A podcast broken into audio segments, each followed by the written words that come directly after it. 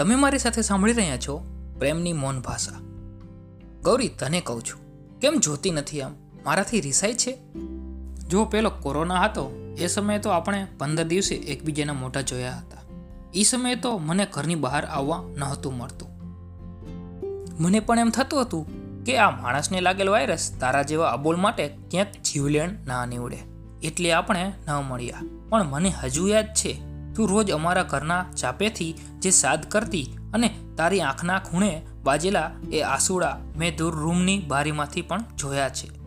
આ વખતે આ લંપીના લીધે મને તારી બહુ ચિંતા થાય છે. અમે બે દિવસ ગામડે હતા ત્યાંથી હું તારા માટે બાએ બનાવેલા આ લાડુ તારા માટે લાવી છું. પણ તું મારાથી આ મોં ફેરવીને બેઠી છે તો હું તને કેમ ખવડાવીશ? શું ગૌરીને એમ થતું હશે કે આ લંપી મને ક્યાંક હેરાન ન કરે? એટલે એ મારી પાસે પણ નથી આવતી. ઈશ્વરે રચેલ આ સૃષ્ટિ પણ કેટલી અદ્ભુત છે ને? કોણ કોની સાથે ક્યાં ઋણાના બંધથી જોડાયેલું છે એ કોઈ નથી જાણતું. આ અબુલ જીવને પણ પીડા થતી જશે ને? માણસ જાત તો એકબીજાની સામે ઉહાપોહા કરીને મન હળવું કરે. પણ આ મૂંગા જીવ કેમનું સહેતા હશે બધું?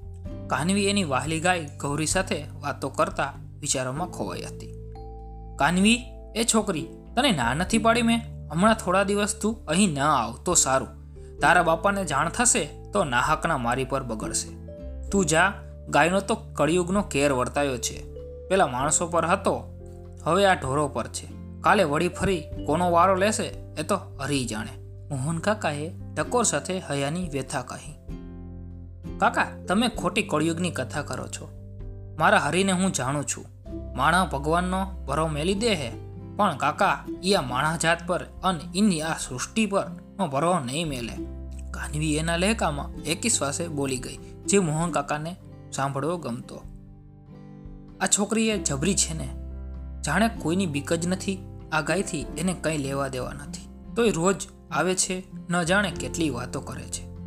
આ ગાય શું જવાબ દેતી હશે, એની વાતોના એ તો એ જ જાણે.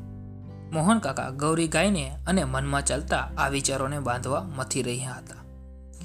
બોળચોથનું વ્રત હતું ત્યારે ગાયની આ વાછરડી ગૌરીનો જન્મ થયો હતો. કાનવી દર વખતે બોળચોથ પર આ ગાયને, આ ગાય ગૌરીને હેપી બર્થડે કહેવા તો આવતી જ. સાથે સાથે એક છોડ લાવતી અને ગૌરીને બતાવતી કે જો આ તારી માટે છોડ રોપ્યો છે, આ મોટો થાય એમ તું પણ મોટી થઈશ ઓ અને પછી આના સાઈડે બેસજે.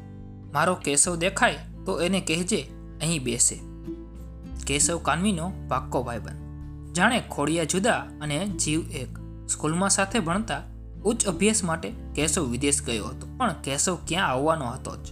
હવે પાછો. એને ગયા પાંચ વર્ષ વીતી ગયા. નથી એ આવ્યો કે નથી એના કાંઈ ખબર. કાનવી દિવસમાં રોજ એકવાર તો ગૌરીને મળવા આવે જ અને કોઈ કારણોસર ન આવી શકે, ત્યારે કાનવી અને ગૌરી બંને એકબીજા માટે અને હા કેશવ માટે રોજ હરીને પ્રાર્થના કરે.